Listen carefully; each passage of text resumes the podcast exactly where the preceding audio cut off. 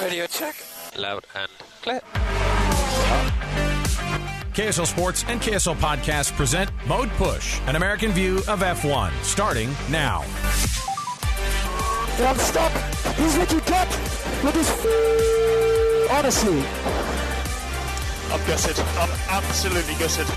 I enjoyed this so much. Thank you. Thank you.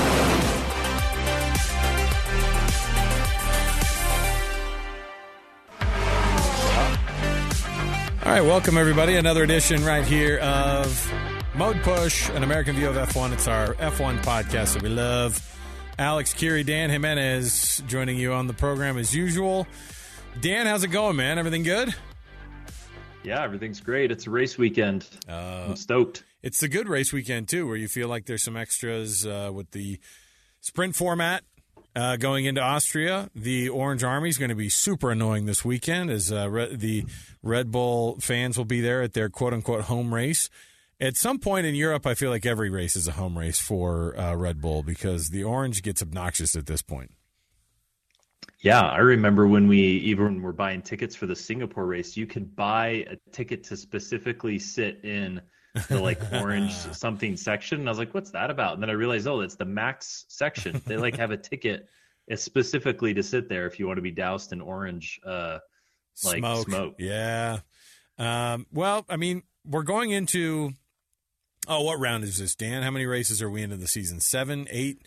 I always get thrown off, but the reality is it doesn't really matter because Red Bull and mostly Max Verstappen have won every race so far this season. So going into Austria, sprint format, after a week off, right off the bat on the racing stuff, because there's the actual news that we want to get into. Actually, let's get into the news first before we get into the races and the X's and O's of how things could shake out this weekend. Alpha Tauri this week was announced that it is going to get another name change. And Helmut Marco just sounds like a grumpy dad at this point who's like, I don't care what you call it, just make money. You're not us, okay? We're allowing you to be sort of adjacent to us, but you're going to make your own money.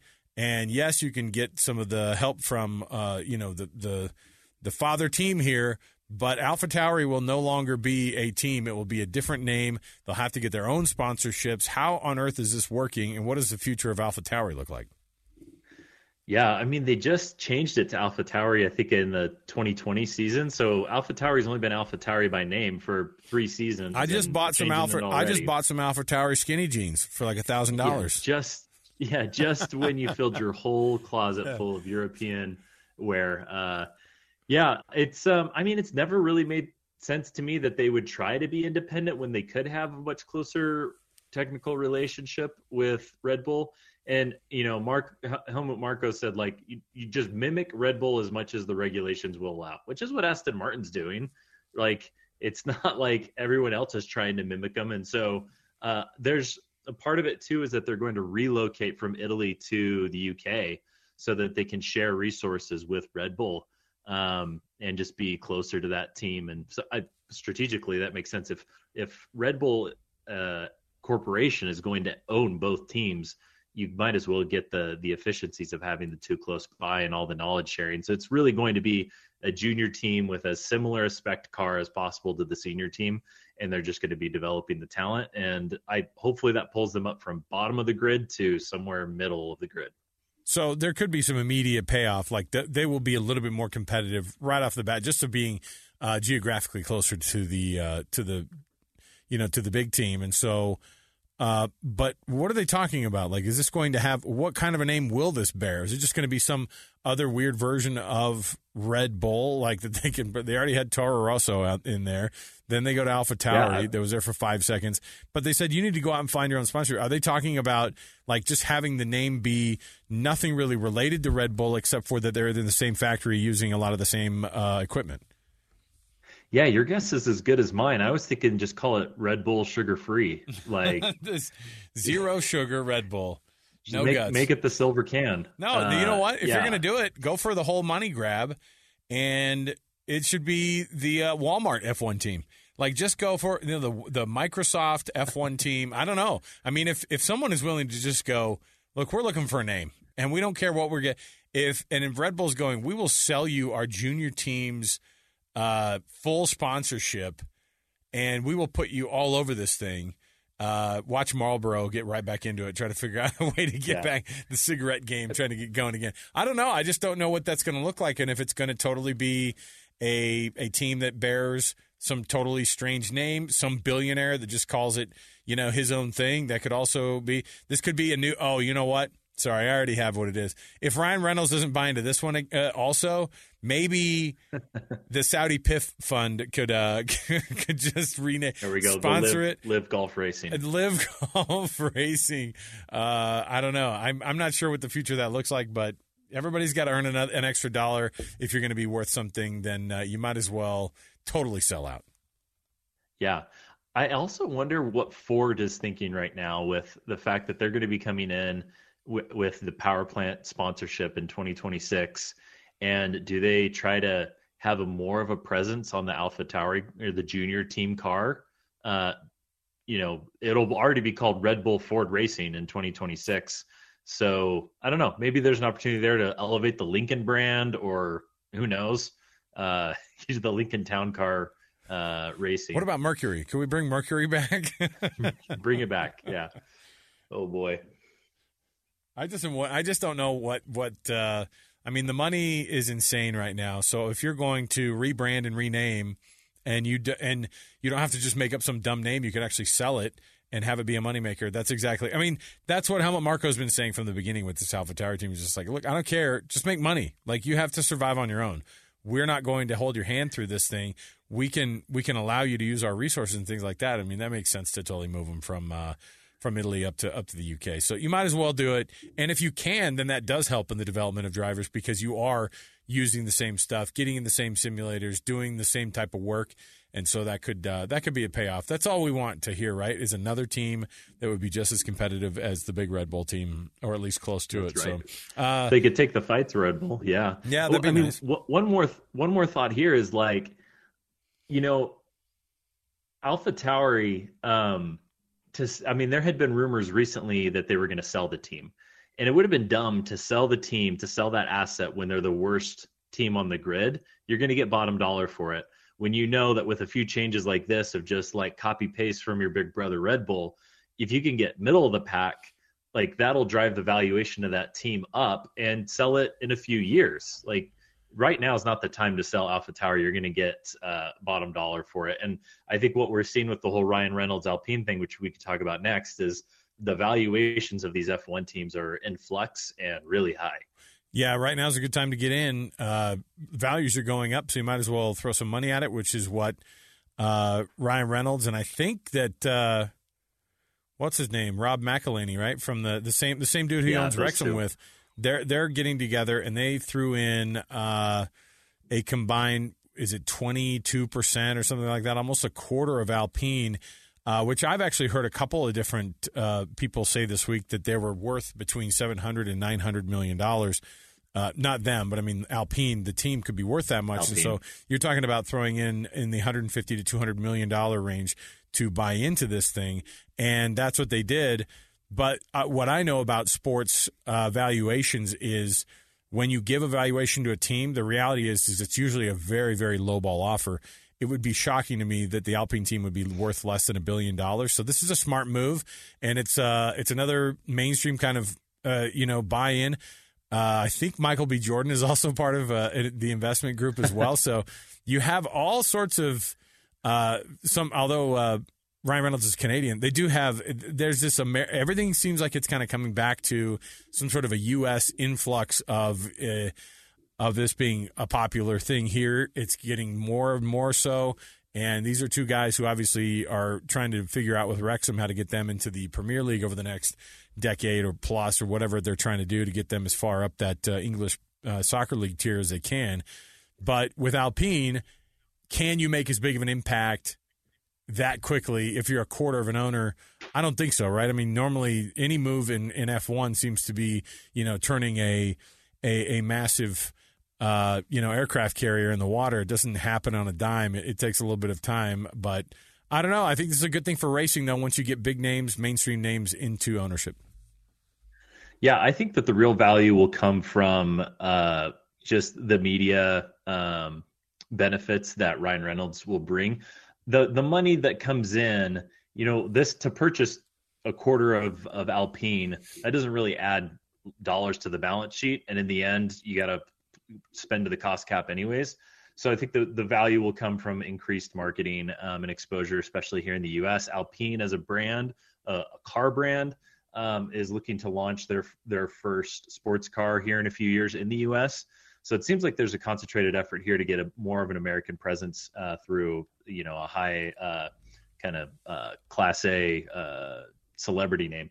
So I find this really interesting because we don't get very often like a solid data point on what these teams are worth. They're not publicly traded. So anytime the terms of a deal come out like this, I find it really interesting. So $900 million valuation for Alpine, you know, whether that's higher or lower than we would have expected. I think what that says is that the $200 million buy-in for expanding the teams on the grid that was agreed upon in 2020 is way too low. Like, you know, you got to pay the $200 million to get in, and then you obviously got to like put all the investment into the team and all that. But if you're getting $900 million for Alpine, the $500 million that was then suggested for Andretti Cadillac, that they like, let's increase the fee from 200 to 500, probably doesn't sound crazy. So I think that this probably makes it even harder for Andretti Cadillac to get into the sport at only a $200 million price point. So you said you had something else for me, and I don't know what that means. I don't know if it's a birthday surprise. It's not my birthday, but tell me what you got, and let's keep rolling on some more of these outside of the racetrack type news stuff. Oh man! So this was sent over to me from a close friend and listener of the pod, Morgan Davis. So shout out to Morgan, who's listening from home. So we all know these like sim rigs, right? That everybody loves to get to race the F1 sims. They're getting really popular, and they're kind of getting crazy in terms of like how much money you could put down, as little as like $500 or as much as 10 or 20 grand on these sim rigs to race F1 at home. And so there's a brand, and this is going around Reddit too today, so this is like Reddit's catching on to this. There's a brand of these sim rigs called DOF Reality. I guess DOF stands for degree of freedom. Is it like dorky engineering term? Sure. So they sent an email. The subject line of this email is "Wife approved rigs," which I think might be the most intriguing email subject line I've ever read. So I'm just going to read to you, Alex, the content of this marketing email from DOF Rigs. So this is to sell a motion-based F1 simulator rig. It says, our motion simulators are increasingly popular among individuals, including those with wives, who play a significant role in the decision-making process. Wives discover the captivating world of our degree of freedom reality motion simulators and are drawn to their immersive experiences they offer. They enjoy the thrilling racing adventures, exciting flights, and engaging arcade games that provide new exhilarating sensations. If you're wondering how to approach the topic of purchasing our DOF reality motion simulator with your wife, we have a few recommendations. Yes. Hold on, let me write these down. Number one, consider inviting her to a romantic dinner at her favorite restaurant, creating the perfect setting for an open and honest conversation about your shared interests. Okay. All right. Surprising her with a thoughtful gift can demonstrate your appreciation for her support. Avoid discussing the purchase during bedtime, as it may not be the ideal time for a productive discussion. Of course not. By following these steps, you can engage in a meaningful dialogue, emphasizing the excitement and joy that a motion simulator can bring to both of your lives. And then the email ends with a call to action, big red button. What you're supposed to click at the bottom says, surprise your wife with motion, which that sounds totally I'm not going to get into the double entendre there, but this just brought so much joy to me that my gosh, these folks, bless their hearts, selling these rigs. They're like, you know what we should do for this campaign? What will really get sales going is like convince them that their wives should like this. We've got to tell them that, well, it's not even that the wives are going to like it. It's more like you have to start there, because this is a tough sell anyway. So maybe hit up the person in the house who, if you can get them to almost not hate it, which I'm on their website right now, by the way. And if you want to get like their higher end rig, we're talking, you know, $2,500 after you buy a TV to attach to it. So I But at the same time, I'm also formulating in my head, honey, the kids and I can absolutely jam on stuff like this. And we told ourselves we wanted to spend more time with the kids. I mean, obviously, there's part of that they would love. And on top of it, it's a real simulator version of driving. We don't want our kids driving a real car right off the bat. Let's get them in the simulator. Boom. That is it right there. That's all I have to do. Sold. Yes, these are pretty cool looking.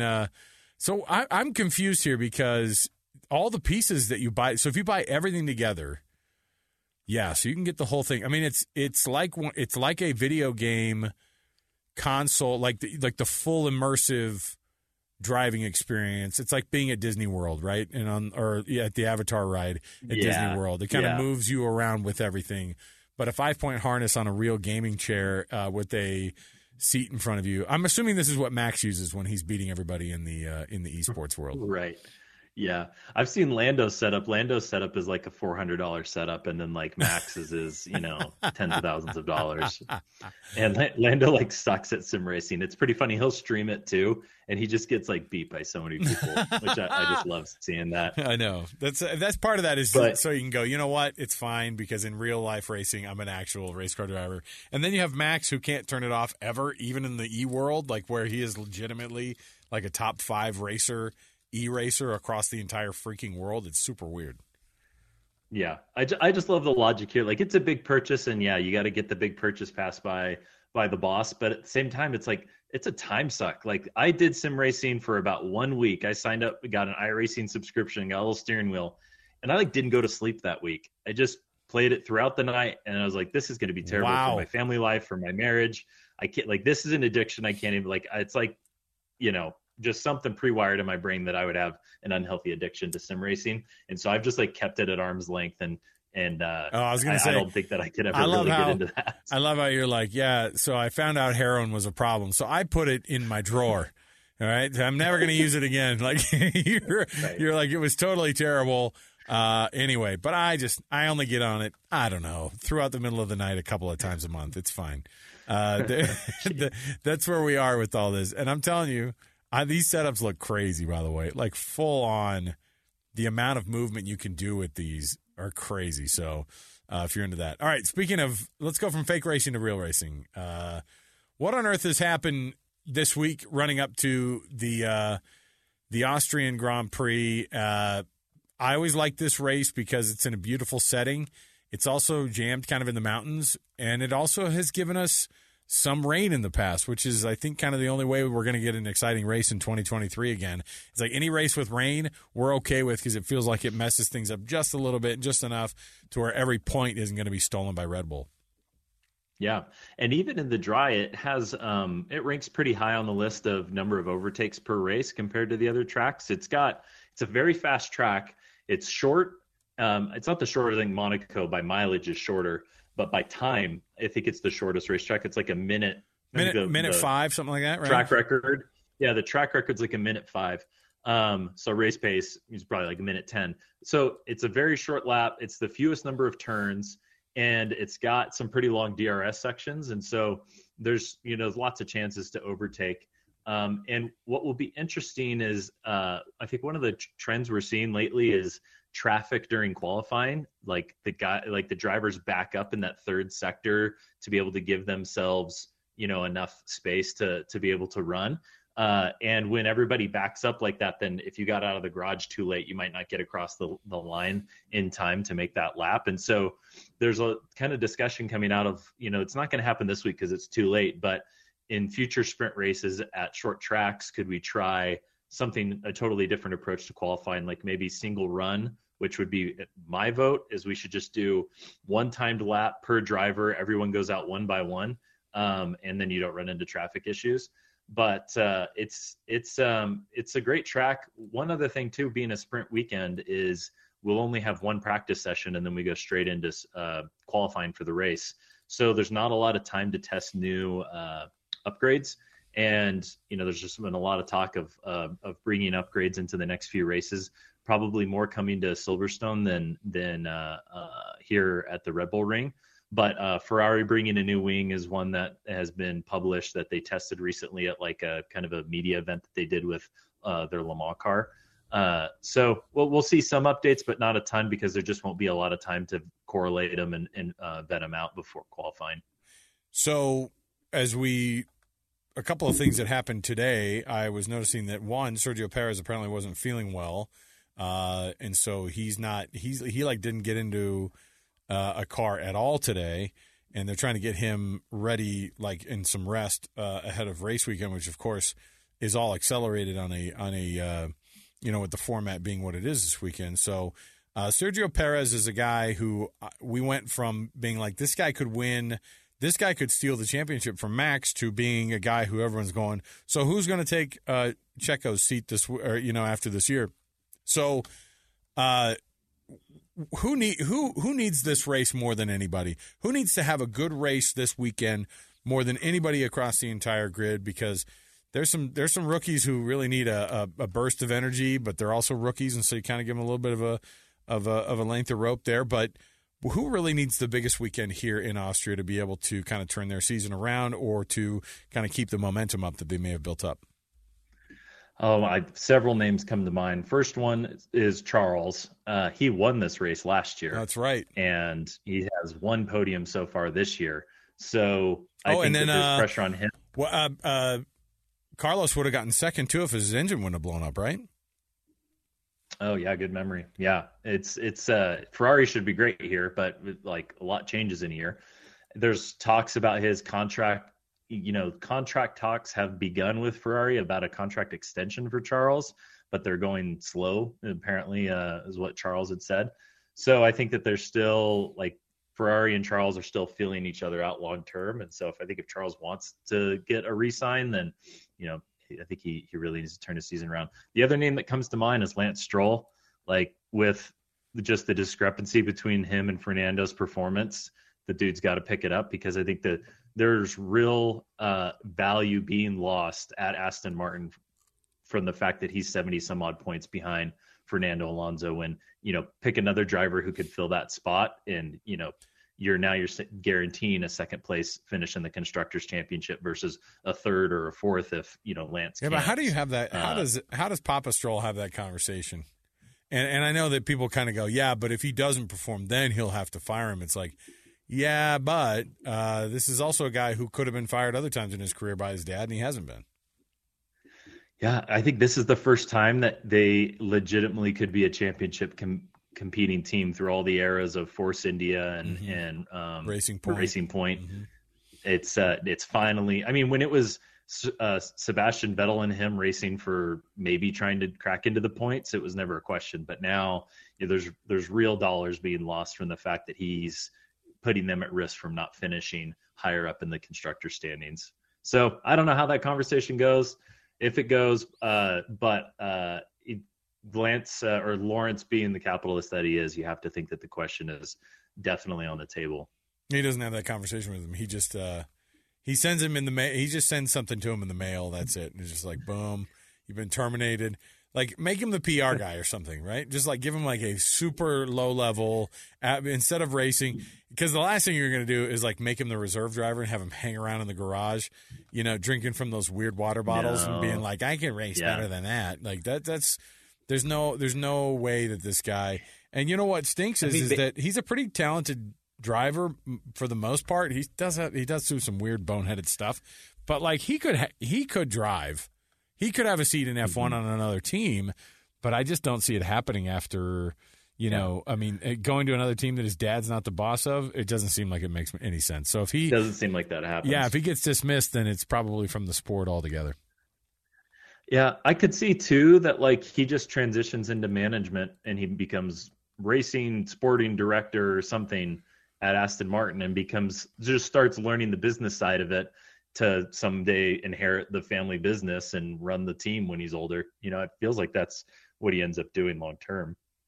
So one thing that came out of today's press conferences as well was Lewis Hamilton saying that he was in favor of.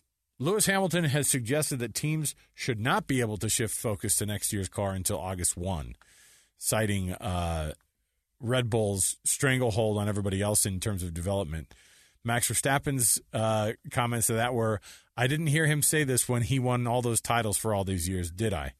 This is how Formula One works. Life isn't fair. I love the idea of telling a seven-time world champion, hey, life isn't fair, dude. So the back and forth. But at the same time, all of us who love watching something that's a little bit more competitive than what it's been, and sports do this, they'll shift focus on things, and they'll make it to where some developmental things will happen to try to kind of even the playing field. But the whole thing about this sport is if you're good at developing stuff, you get rewarded by beating everybody else, even if it is by a lot.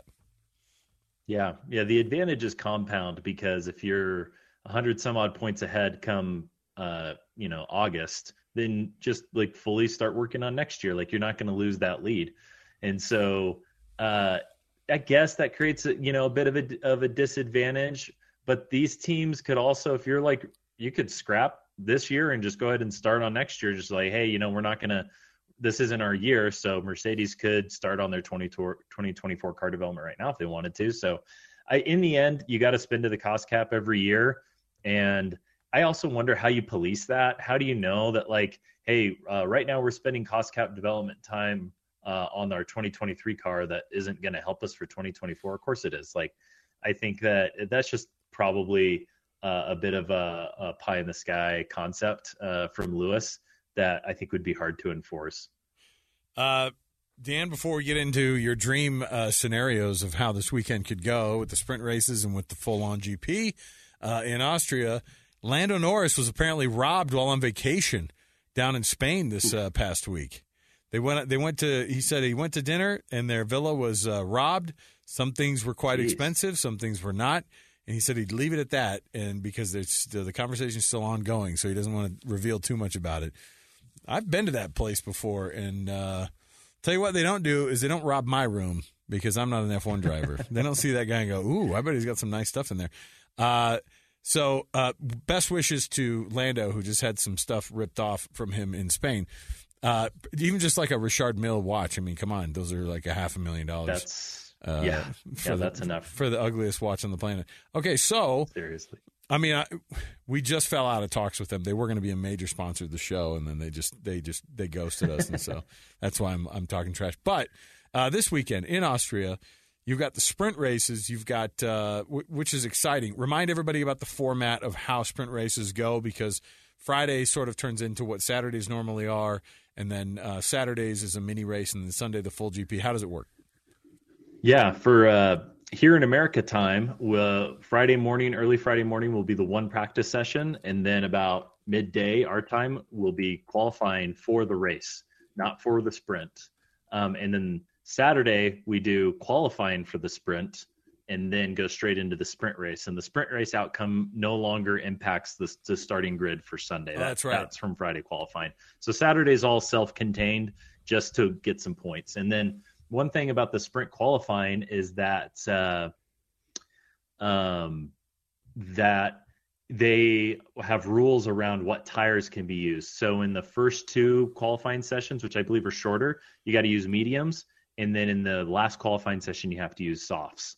And that's I think that they're trying to experiment with a little bit more control there to try and make it maybe a bit more competitive. Or interesting. So we'll see how that impacts things. Baku is going to be was the first sprint weekend of the year, but qualifying got rained out. I think there's rain during qualifying. And there was, I think, a bunch of red flags. And so it was a little weird. We didn't quite get to see how that all that played out. So if you're watching sprint qualifying, that's one thing to be aware of, that they kind of are forced to use a particular tire depending on the session. So with the setup as it is, and with the racetrack kind of being a little bit more open to passing, does that also mean it's a little bit more open to Max really extending himself into a far, far, far lead? Is there a possibility that the whispers of upgrades across the board have been effective enough and keep stepping up? Because I think the intrigue might be if Aston Martin is close or a little bit closer to what Red Bull has been delivering, and Mercedes as well, who said that they have some upgrades that may be a little bit more effective. Yeah. I think that we will see the gap close between Red Bull and those other two teams you mentioned. I guess my bold prediction this weekend would be that Red Bull, if they win, they don't win with more than a 10-second lead on the rest of the field. and that these performance upgrades are going to tighten up the competition this weekend, which I think we're all looking forward to. Imagine saying that. I think that it's going to be so close, they're going to win by less than 10 seconds this weekend, or by yeah, just so under 10 seconds. I don't. What podium do you want to see? What's the one where you go, man, I wish that this one kind of worked out? I know that Ferrari feels like it. The thing about Ferrari is that it feels like to me they haven't earned anything this year. There hasn't been one thing that they deserve. Like, oh man, we've been close. It hasn't really felt like that.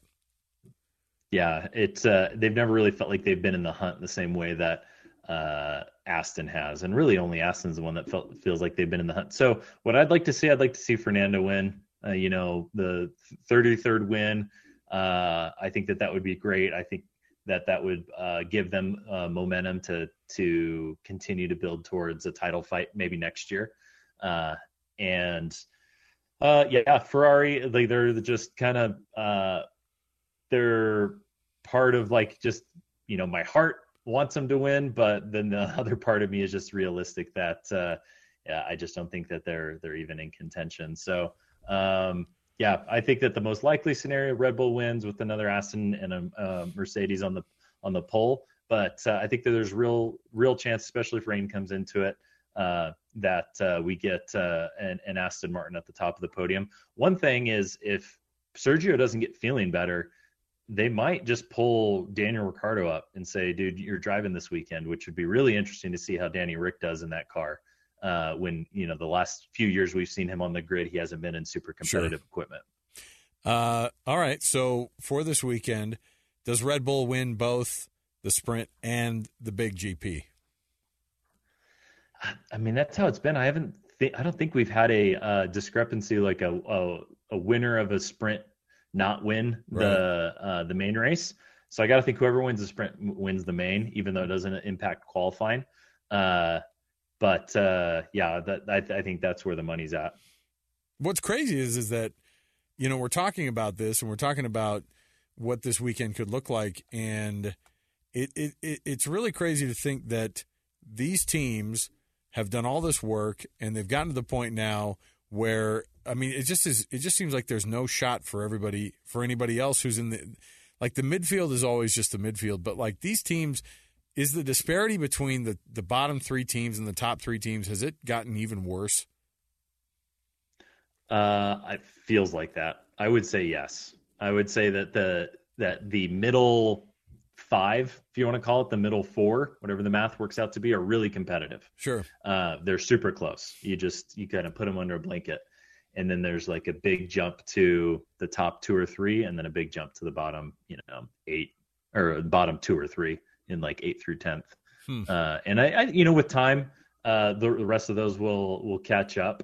I guess the real question will be: is there a performance, an aspect to the performance and the design of the Red Bull car that no one's quite figured out yet? There's a lot of theories around, hey, we saw their floor. There's, unique anti-dive suspension. There's downwash side pods.